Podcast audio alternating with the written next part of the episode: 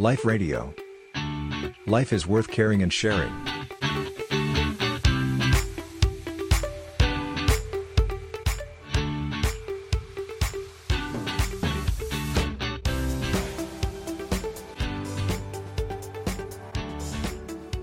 ย้อนไปไปดูเรื่องของน้องกันเนี่ยค่ะอาจารย์จ้ะเรียนก็ติดตามเขาอะนะคะวันรายการของกระแสพิธีกรถามนะคะมีคำถามหนึ่งที่โดนใจมากๆก็คือขอบคุณผู้ใหญ่ใจดีทุกคนที่อ่าบริจาคเงินมาให้กับน้องกัน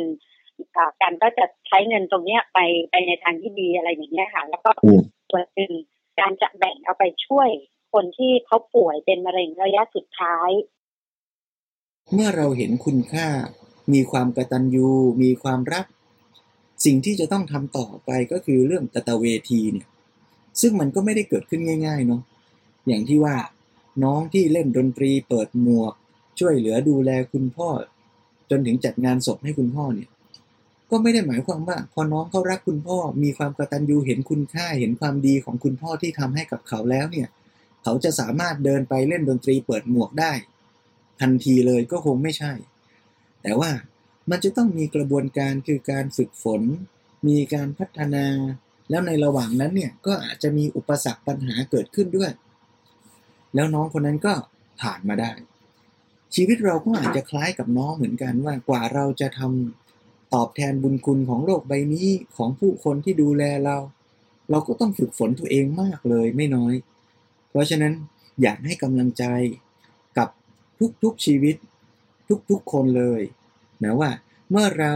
เห็นว่าชีวิตเรามีคุณค่า เห็นว่ามีผู้คนที่ทำความดีมีพระคุณในชีวิตของเราเนี่ยเราน่าจะมาตั้งต้น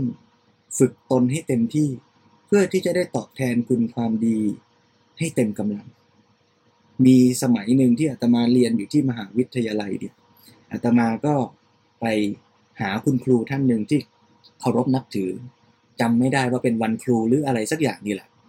ก็พูดกับคุณครูว่า คุณครูอ่าตอนนนยังไม่ได้บวชนะก็บอกว่าผมขอบคุณคุณครูมากเลย ที่อ่าแนะนำแล้วก็เป็นแบบอย่างเป็นโรโมเดลให้กับการประกอบอาชีพ เป็นวิศวกร คุณครูก็บอกว่าเอ่อขอบคุณนะ ที่ระลึกถึงแล้วก็เห็นคุณความดีนั้น แต่ว่าคุณครูท่านนั้นเนี่ยท่านชื่อดรชัยยุทธเนี่ยท่านบอกว่า ถ้า ถ้านิสิตจะตอบแทนบุญคุณความดีของครูเนี่ยนะ ไม่ต้องทำอะไรให้ครูหรอกนะ แต่ขอให้คุณเนี่ยทำความดีอย่างที่คุณเห็นว่าครูทำน่ะแล้วส่งต่อไปให้กับผู้คนและโลกใบนี้ต่อไปเถอะ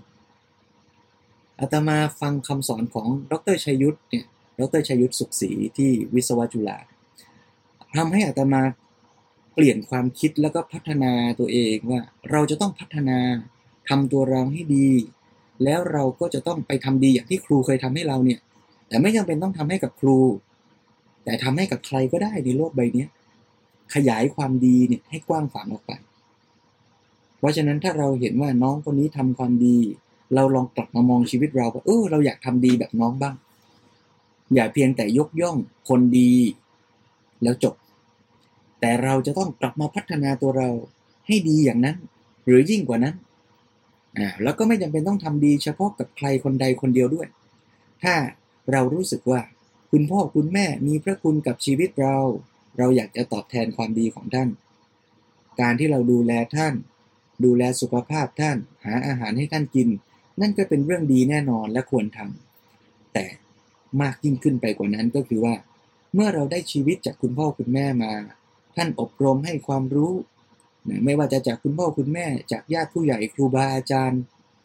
เราจะตอบแทนท่านได้ด้วยการที่เราตั้งใจพัฒนาชีวิตเราให้ดี สมคุณค่าที่ท่านดูแลมา แล้วก็ใช้ชีวิตของเรานี้แหละ สร้างคุณความดีและทำประโยชน์ ให้กับผู้คนให้กับสังคม หรืออย่างน้อยที่สุด ก็ใช้ชีวิตโดยที่เบียดเบียนและทำร้ายทำลาย โลกและสังคมนี้ ให้น้อยที่สุดเท่าที่เราจะทำได้ ไม่เอารัดเอาเปรียบผู้อื่น ไม่เห็นแก่ประโยชน์ส่วนตนทำอะไรอะไร ก็มองถึงผู้คนและสังคมรอบข้าง ว่าจะได้รับผลกระทบเสียหายอย่างไร ได้รับผลดีอย่างไรแค่ไหนบ้าง เมื่อเราใส่ใจดูแลผู้คนรอบข้างมากขึ้น สังคมก็จะดีขึ้น การเอารัดเอาเปรียบ ความเหลื่อมล้ำก็จะน้อยลงเจริญพร